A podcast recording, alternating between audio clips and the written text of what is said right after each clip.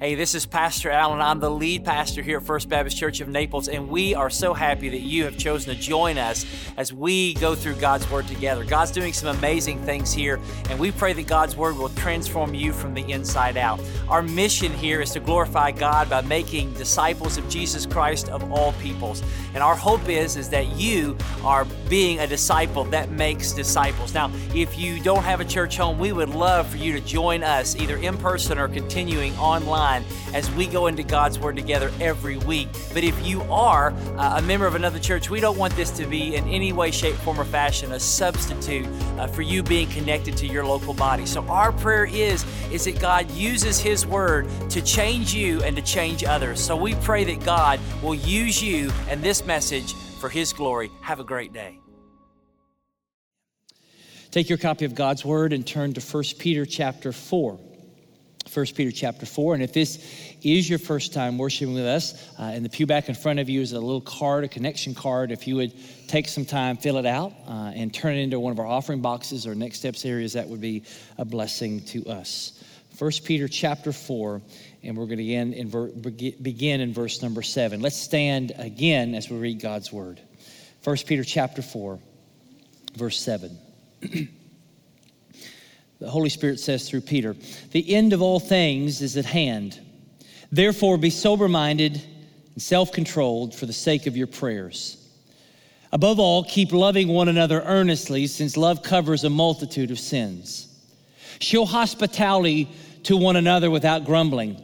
As each has received a gift, use it to serve one another as good stewards of God's varied grace. Whoever speaks is one who speaks oracles of God. Whoever serves is one who serves by the strength that God supplies, in order that in everything God may be glorified through Jesus Christ. To him be glory and dominion forever and ever and ever and ever and ever and ever and ever and ever. Amen. You may be seated. I've got a question I want to ask you. Uh, how many of you want to make a difference in the world? I, want to make a difference in the world. I'm convinced that the older that I get, the more I want to make a difference in the world around me. There was a recent study that, uh, that surveyed thousands of high school students uh, all around the country, and they, the survey asked them what are the top three things that they wanted for their future. Uh, 18% said that they wanted to achieve fame or public recognition. 25% said that they wanted to work in a high paying job. 28% wanted to own a large home, uh, which is very difficult here in Naples. 77% said having a clear purpose for living. 82% said that they wanted, this is high school uh, students, they wanted to have one marriage partner for life. 82%. 84% said that they wanted to have close personal friends. 88% said that they wanted to have a college degree. But 96% of those high school students from around the country, 96% said they wanted to make a difference in the world. You know, most people, regardless of their age, want to know their purpose in life and if they are fulfilling it or not. I mean, how excited would you be if I could tell you your purpose for life and how you can make a difference? I mean, imagine if I had an envelope with your name on it, signed by Jesus, notarized by the Archangel Gabriel, and in that envelope had a specialized, specific role that you're supposed to play in life that would make a difference in the world. How many of you would want that? And how many million, how many, many people would be lined up for miles to come and get an envelope like that? Well, Peter here is encouraging these new believers uh, who are suffering and sojourning as a small minority of Christians in Asia Minor. Uh, he's teaching as an old man, he's an old apostle. And he's teaching us and them what it meant to follow Jesus and how to make a difference as an exile in the world. Peter is going to tell us how we can make a difference in the world around us. And here's what we're going to learn in the message this morning, and that's this we are called not to just live different than the world, but we are called to make a difference in the world around us through our prayer and through our care. Not just to be different, but to make a difference. Last week we talked about what it meant to be different. This week we're going to talk about how it means how we can make a difference.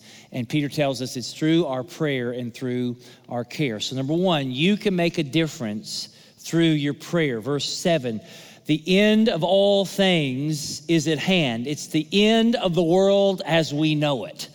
Uh, what does he mean, the end of all things? Well, it's the end of time when our living hope becomes a lasting reality. This is the eschatological longing for that day in which we will receive that imperishable inheritance. He says here that the end of all things is at hand, that is, it's within reach. Now, you say, well, Peter was writing this almost 2,000 years ago. He's saying that the end of all time is at hand. Well, 2,000 years has elapsed. What's going on? What, what does he mean by this? Well, well, let's just think of it big picture.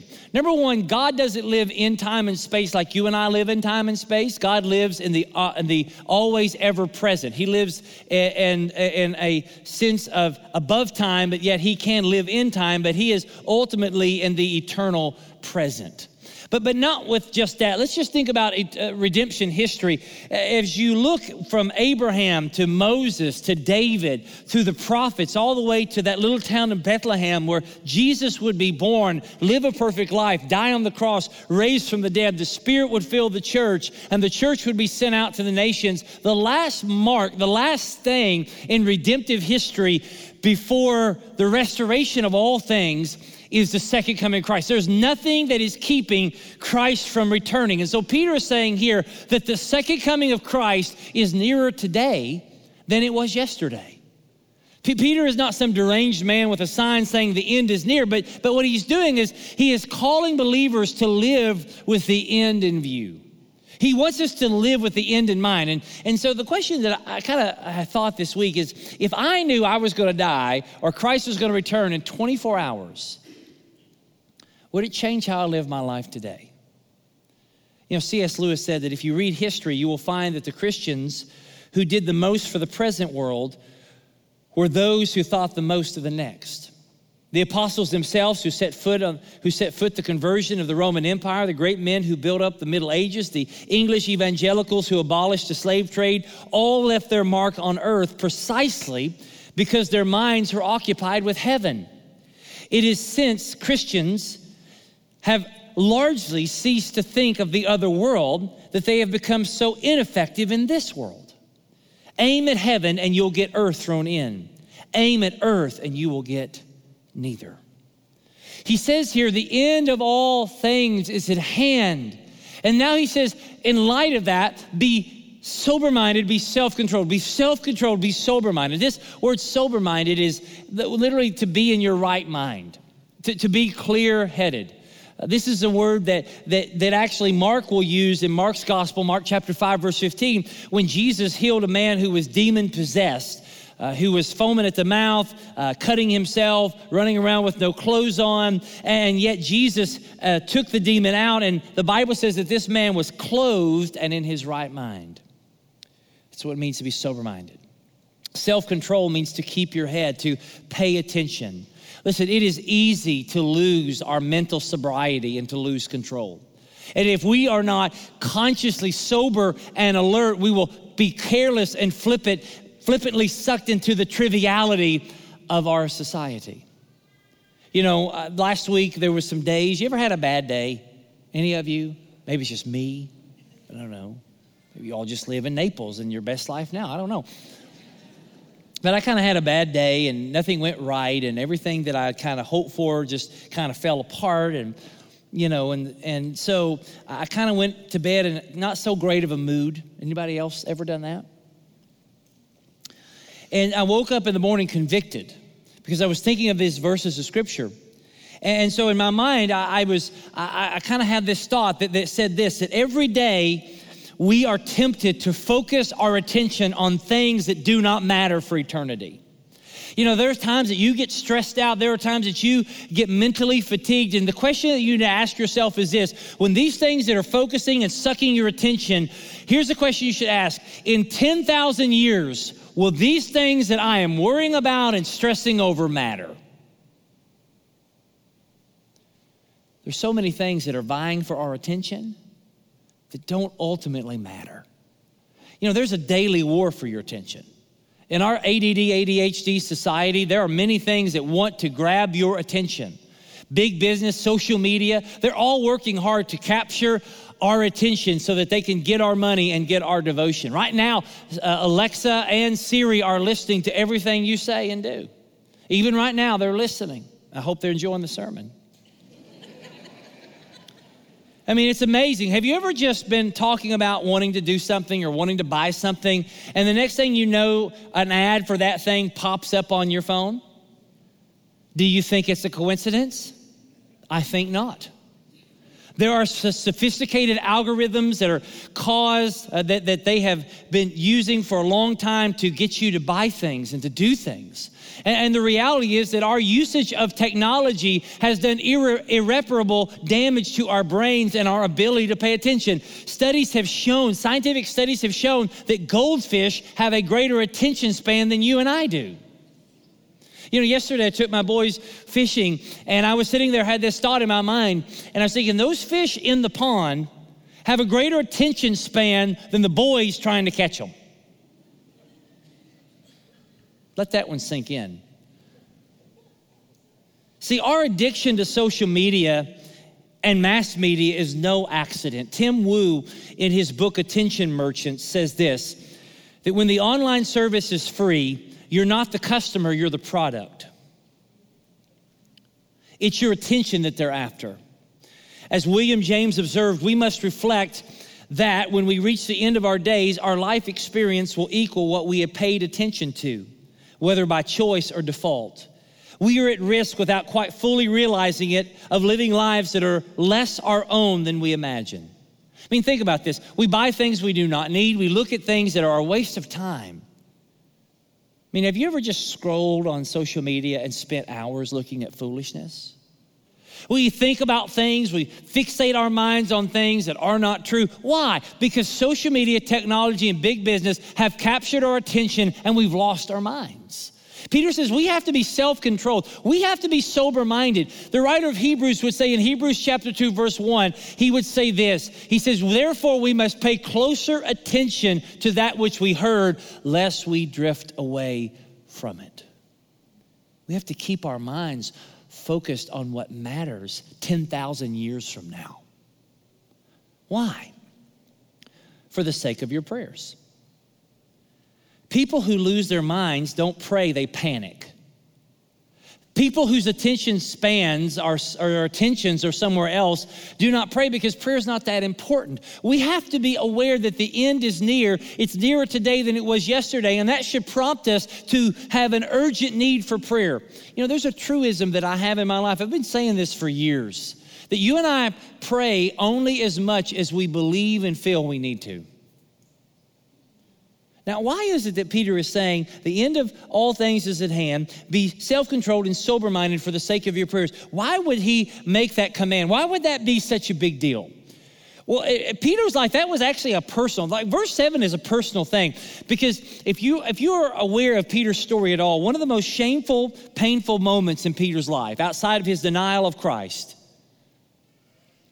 was when Jesus gave he James and John an exclusive invitation to a prayer meeting in the Garden of Gethsemane.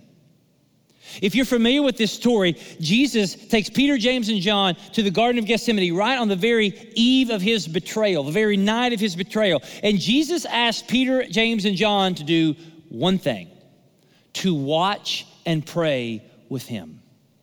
Jesus, removed from them about a stone's throw, is in agony praying to the Father. He's got sweat and blood mingled together in such emotional, raw uh, angst because he knew what was coming the cross. He says, Listen, you're my closest of closest friends.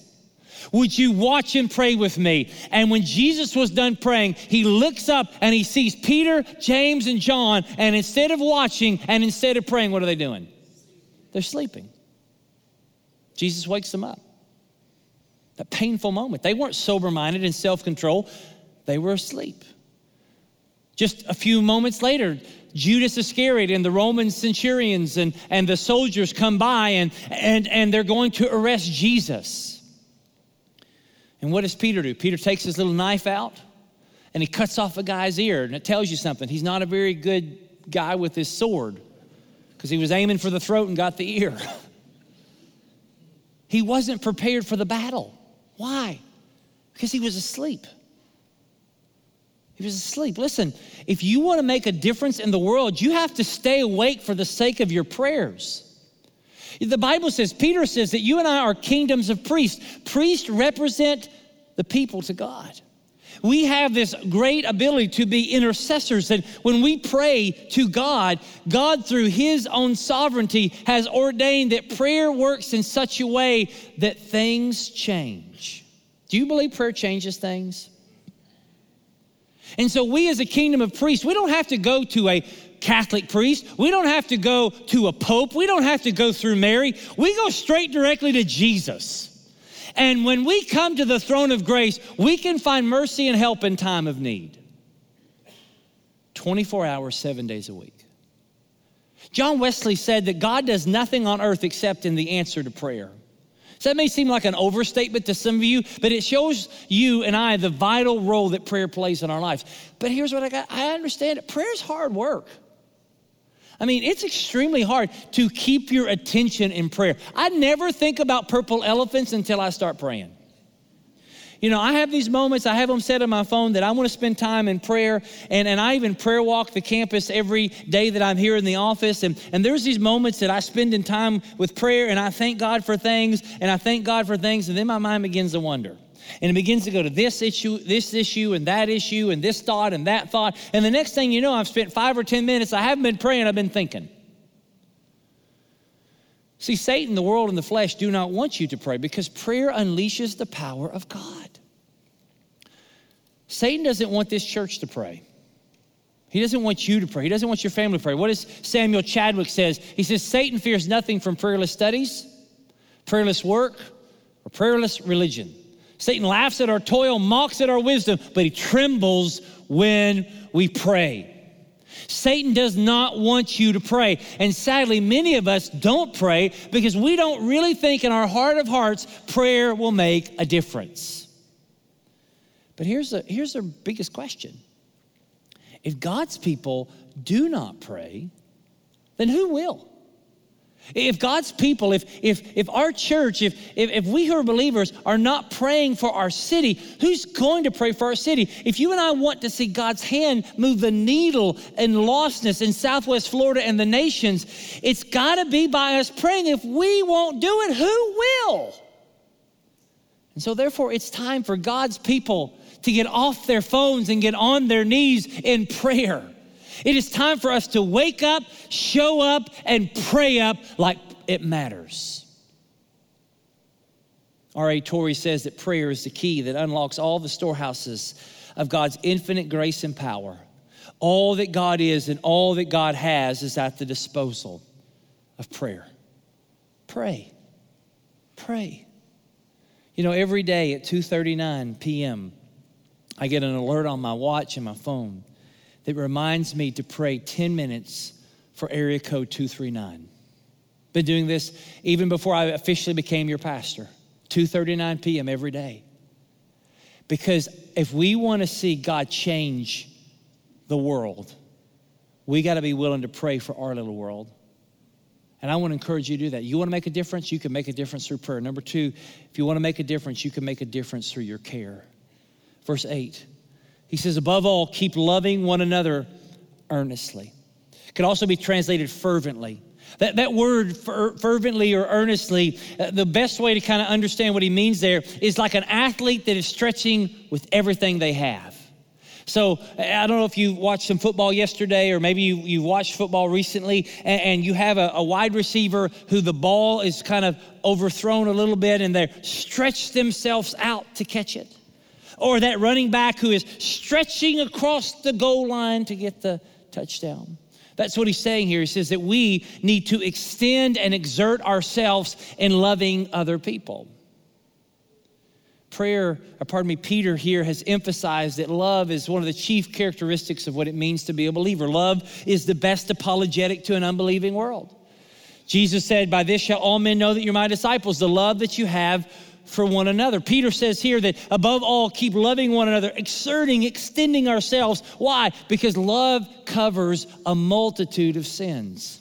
Karen Jobes, whose commentary on 1 Peter comments, and she says that it's best, this understanding of covers a multitude of sins is best understood as forbearance that does not let the sins or the wrongs of others come to their fullest expression. And what does that mean? It means that we do not go around looking for faults in others. You know, some people have a, this ability to make a list and check it twice to see who's naughty or nice. If you want to know my faults, just hang out with me for 30 minutes and, and you'll figure out a lot of them. But real love, genuine love, doesn't go around looking for, for faults in other people's. Real love goes around seeking and seeking the best in other people. This, this type of love doesn't spend all of its time lingering on past hurts. This type of love doesn't send nasty emails. Let me just tell you right now nasty emails will not change the world. And this type of love thinks before it texts. Before it sends the send button, it thinks it through and, and asks these questions Is this true? Is this helpful? And is this kind? True, true love thinks before it says something. True love thinks and, and, and, reacts in a way that is a response rather than a reaction when somebody does something that hurts us. He says that when you love others, you cover a multitude of sins. See, we live in a society of contracts, not compassion. Every interaction is a transaction. I love you as long as you meet my needs at a cost that's acceptable to me. But that's not genuine love for other people. It's love with an agenda. But we are called not to love with an agenda, we are called to love with no strings attached. He says in verse 9 that we are to show hospitality. The word hospitality literally means a lover of strangers. In the first century, there were no Holiday Inns and there were no Holiday Inn Expresses. And so believers depended upon each other to, to couch surf. Hospitality was not just a convenience, but it was a necessity. So believers needed to open up their homes and open up their hearts and open up their hands to be inconvenienced and to be generous to people that they didn't know. And so Peter says, You want to change the world? Love people, exert yourself, extend yourself in loving people even if that means that you may be hurt, do it. And then he says, open your home to people you don't know. And he says, do it. Notice here, he says, do it without grumbling. Why would Peter say without grumbling? Because most people grumble when people come over. I mean, we, you know, when someone comes to your house unannounced, they sit in your seat. They eat all your food, they dirty up your dishes, they clog your toilets. You know, our Western individualism tends to make us isolate from each other. And so, because of that, we are grumbling hosts. You know, a few years ago, my last church, I started a Thursday Bible study, Thursday evening Bible study in my home with about seven to 10 high school, college age uh, men and young, young boy, uh, uh, boys and girls who felt a call into ministry. And these young people felt that God was calling them. So my wife and I, we opened up our home every Thursday night. We cooked them nice, elaborate meals. One of their favorites was homemade chili, grilled cheese sandwiches, and from scratch, yeast cinnamon rolls for the glory of God. Amen. And, and they, I mean, listen, we would, we would, they would beg for that. It could be 98 degrees outside. Y'all got any chili? I mean, that's what they would say. And so, you know, at the very beginning, because I committed to this, you know, if, if our vision at, at Central, where I was, was to raise up the next generation of church planters, missionaries, world changers, and disciple makers for the glory of God, well, I wanted to be a part of that. And, and, so I wanted to have people in my homes to use that because uh, one day when I get a house here, I can't wait to open up my home and, and, and, use it for the glory of God because everything that we have comes from Him anyway. And so, you know, but in the beginning with that, I didn't really want these young people in my house with their stinking shoes on, dirtying up things, eating all my food, dirtying up the dishes, leaving a mess. But guess what happened? God changed my heart because as I began to see the blessing of what was happening It was greater than my inconvenience, it was greater than the cost, and it was greater than the clogged toilets. And a lot of these young men are now pursuing ministry. Some of them are serving in churches, and some of them are pursuing to be missionaries that will be the tip of the spear to reach the nations for Christ. It's worth it. You want to make a difference? Love other people. You want to make a difference? Open up your home. Number three, you want to make a difference? Use your gifts. Verse 10. As each one has received a gift, we get our word charismatic. Charismata is the word there. It's a grace gift. All believers have received at least one spiritual gift. Everyone in this room, if you are a Christian, has a spiritual gift that God has given you, not to hoard, not to hide, but to use. We are to be stewards of God's varied grace. This word steward is a manager. That is, we are dispensers of someone else's resources. So, as God has given you this gift, it's not just been for you and your own enjoyment, but is meant to be dispensed and used for other people. That you are a recipient of God's very grace, His polka dotted grace. That God's grace has come into your life in different shapes, different sizes, different colors, uh, for different times and different needs. And so Peter here is not so much concerned about specific gifts as much as he's concerned about God's grace taking various forms. And what does this mean? That God has gifted His church, His people, to be a conduit of His grace in serving others. God wants you, as Tony Evans says, to be a conduit, not a cul de sac. You want to know why the Dead Sea is dead? I've been there many times. I'm going to be going again if you want to come with me sometime in August of 2022. You know why the Dead Sea is dead? Because it receives and never gives. It takes all the water, but that water goes nowhere. It receives and never gives. Many Christians are like that. They're dead seas. They take, they never give. We are a conduit. We have received God's grace, and that should motivate us to share God's grace. God, by His grace, sought us, bought us, brought us into His kingdom. He has graciously given us gifts, abilities, resources, and talents that we do not deserve to bless other people. You are blessed to be a blessing. Every week, every weekend, we are blessed by someone else's service. I mean, some of you, and I know that the 11 o'clock service is a late arriving crowd, so I think we're going to start changing the time to 1045. As a matter of fact, starting next week, our service is now 1045 in the morning. That way you'll get here at 11. All right, anyway. But I know some of you, you get here late and you leave early, and, and sometimes you think, this just magically all showed up. No. There were people that got here hours before you, opened the place up, made sure things are on. You have people that serve in our children's and our preschool halls, and people that work in the audio, video, lighting, the worship team, the musicians. All these people, small group leaders, all the way to the preacher, every one of them are serving. Serving. You know something else I love about our 11 o'clock crowd? Our 11 o'clock service is our fastest growing service. Do you understand that? Percentage wise, we have grown more in this service than any other service we have, and all the other services are getting packed. God's doing some great things, and you know what that means? We need your help.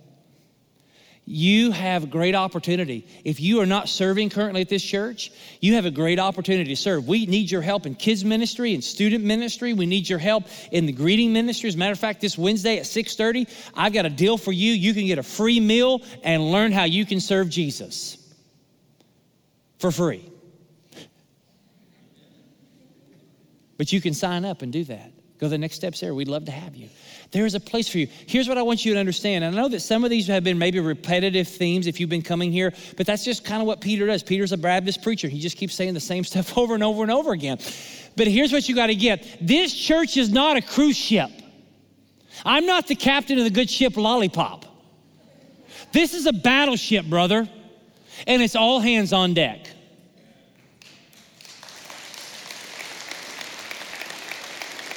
And look, I'm not saying that to guilt you. I'm not saying that to make you feel bad. I'm just saying, look, what a great opportunity. You want to make a difference in the world? Serve other people. You'll never find anybody who's ever truly made a remarkable difference in the world that didn't serve other people. You may ask, all right, Pastor, well, then what's my gift? How am I supposed to know what I'm supposed to do if I don't know what my gift is? Now, many of you know your Enneagram. I'm a three, probably didn't shock any of you. Myers Briggs, you know your personality profiles. How many of you know your spiritual gifts? We want to help you. And as you start the process of membership here, and as we have other opportunities in serving, we're going to help you learn what your spiritual gift is. My spiritual gifts, I believe over years I've pray, prayerfully thought through, but I think my spiritual gifts is, is faith, evangelism, prophecy, and leadership. Tim Keller uh, says that the way that you can find your calling and giftedness is a convergence of three factors in your life affinity, ability, and affirmation. Affinity is looking out. And these are things that I like to do. These are things that, that, uh, uh, that are, are, needs that I feel like I can help in. And so maybe that's kids' ministry. Maybe you're like, no, there's no way. God didn't call me. I have no desire to help in children's ministry. Maybe it's some other ministry. Maybe it's golf cart ministry, okay? Who wouldn't want to be in the golf cart ministry? I mean, all you do is serving Jesus is driving a golf cart for the glory of God. I mean, there's worse things in life, right? But what is it that you like to do? What are something that moves you? That's affinity. And then ability. What are your abilities? What are your deficiencies? I mean, if you don't know how to smile, we shouldn't put you in guest services. We should maybe put you back in the audio video booth where nobody can see you. An affirmation, look up. What are, what, is, what, what are others saying about you? That, man, you would be good at this. Man, you would be good at that.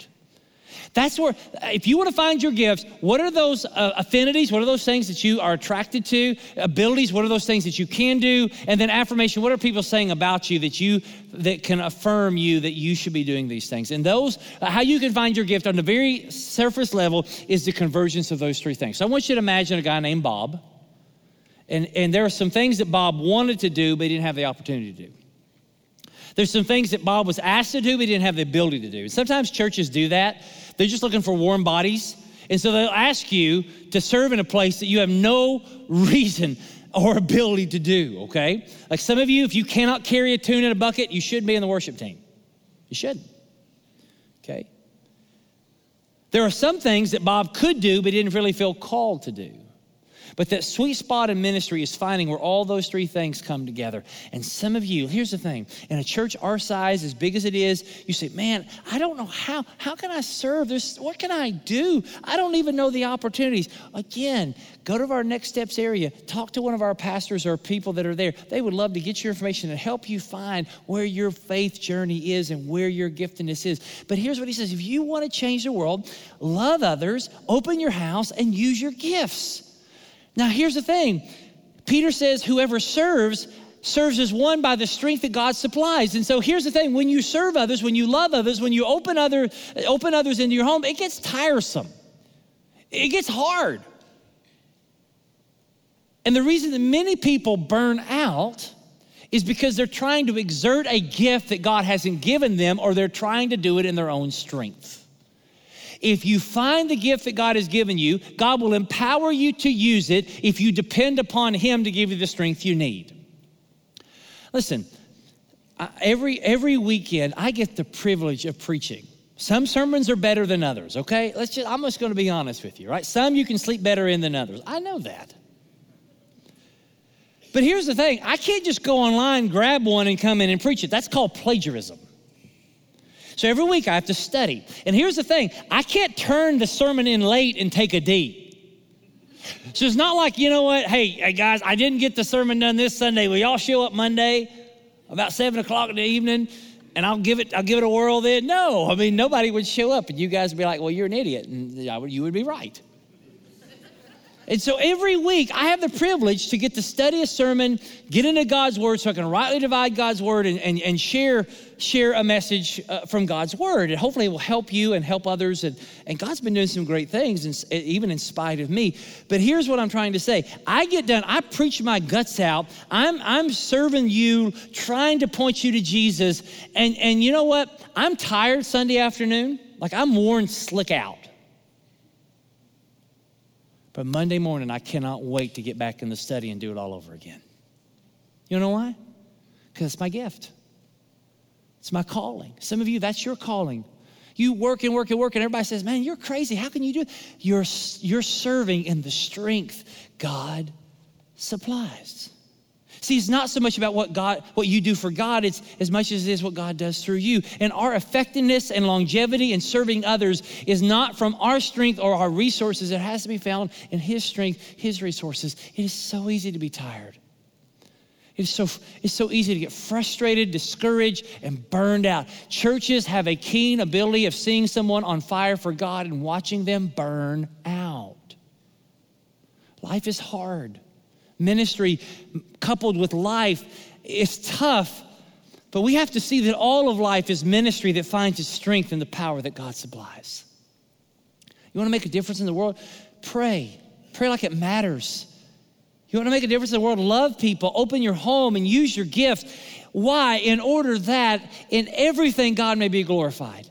If you just follow the logic of that verse, he's telling us that God's the one who gives us the ability to serve. God gives us the grace to serve, the word to speak, the strength to survive. And so, since God does it all, to God be the glory for it all through Jesus Christ. See, without Jesus, you and I wouldn't have a snowball's chance in hell. It's all about the glory of God. Why, why do I want to pray? Why do, why do I want to love? Why, why do I want to care for people? I don't want to care for anybody. Why? Yes, I do. For the glory of God. See, why you do what you do is more important than what you do. You know, one thing that separates Christianity from almost every other religion is this laser like focus on our hearts. God cares more about your heart than he does your action. And so, if your service to God doesn't come out of a motive to glorify God, then it's not really obedience, it's probably sin. Jesus uses this in, in, in his Sermon on the Mount in, in, Matthew chapter 5, verse 16. He says, In the same way, let your light so shine before others so that they may see your good works and glorify your Father who's in heaven. You read that and you're like, What do you mean, Jesus? We do the good works, God gets the glory. What's that all about? Well, I think the best way to describe it is this: have you ever just went and ate somebody ate somewhere really nice? Like really nice. You ever gone like to to a really expensive restaurant? What you know, when I was living in Sanford, I could give you examples for expensive restaurants until I came to Naples, and now I don't have very many examples. And so I'm just going to give a fictitious nice restaurant, okay? Because nice is relative now here. And so let's say you go to a really nice restaurant and you ate the best meal of your life. Like you're like from top to bottom. From soup, literally, to nuts. It was amazing. And you go to your server and you say, This was the most amazing meal I've ever ate in my life. It is life transformational. Thank you so much. Wow. Thank you so much. That was an incredible meal. What's the server going to say? I didn't cook it. I just served it. The chef cooked it. I just brought it to you. The same is true with us. We don't cook it, we just serve it. We don't get the glory, He gets the glory. That's what makes a difference in the world. You know, many of us, we want the glory. We want the honor. We want the likes. We want the comments. We want the affirmation. And you say, Well, not me, preacher. Well, then you're a liar and the truth is not in you. No one serves with 100% pure motives, but we should have a desire to serve God for the glory of God. That's why in verse 11 he says, To him belong the glory and dominion forever and ever. If you want to sustain ministry, you've got to make it about Jesus. When we serve like Jesus in the power of Jesus for the glory of Jesus, then that's how we sustain ministry, like Jesus. We can make a difference in the world around us by living a normal, ordinary Christian life that knows that the end is near. We keep our heads, we pray hard, we love well, we welcome strangers, and we use our gifts to serve others. Peter says, live with the end in mind. Think about heaven, think about eternity, live every day as if it's your last. Let me end with this. In the 19th century, there was a famous British cricket player named C.T. Studd. With a name like Stud, he's going to be good. Cricket, which I know many of you are cricketers, but cricket in the 19th century was the world's most popular sport. At the very height of C.T. Studd's career, he was a star player on the British national team. Studd could not shake the thought that his life was yielding him little eternal value. And so, as a Christian, he resigned the national team, left Britain, all the fame, all the money, all the notoriety, and went to China, then went to India, and eventually the Congo, where he died. It would have been like LeBron James having a press conference saying that he's taking his talents to Mongolia so he could share Jesus there. People came to CT Studd and they said, Why would you do this? Why would you give up the fame? Why would you give up the notoriety? And here's what he said If Jesus Christ be God and died for me, then no sacrifice can be too great for me to make for him. Later, he wrote a poem that said this Only one life twill soon be past, and only what's done for Christ will last. Do you want to make a difference in the world? It'll happen through your prayer. It'll happen through your care. There's no sacrifice you can make for Him that is greater than the sacrifice He made for you. Pray with me. Father, in Jesus' name, thank you. Thank you for the cross. Thank you for the empty tomb.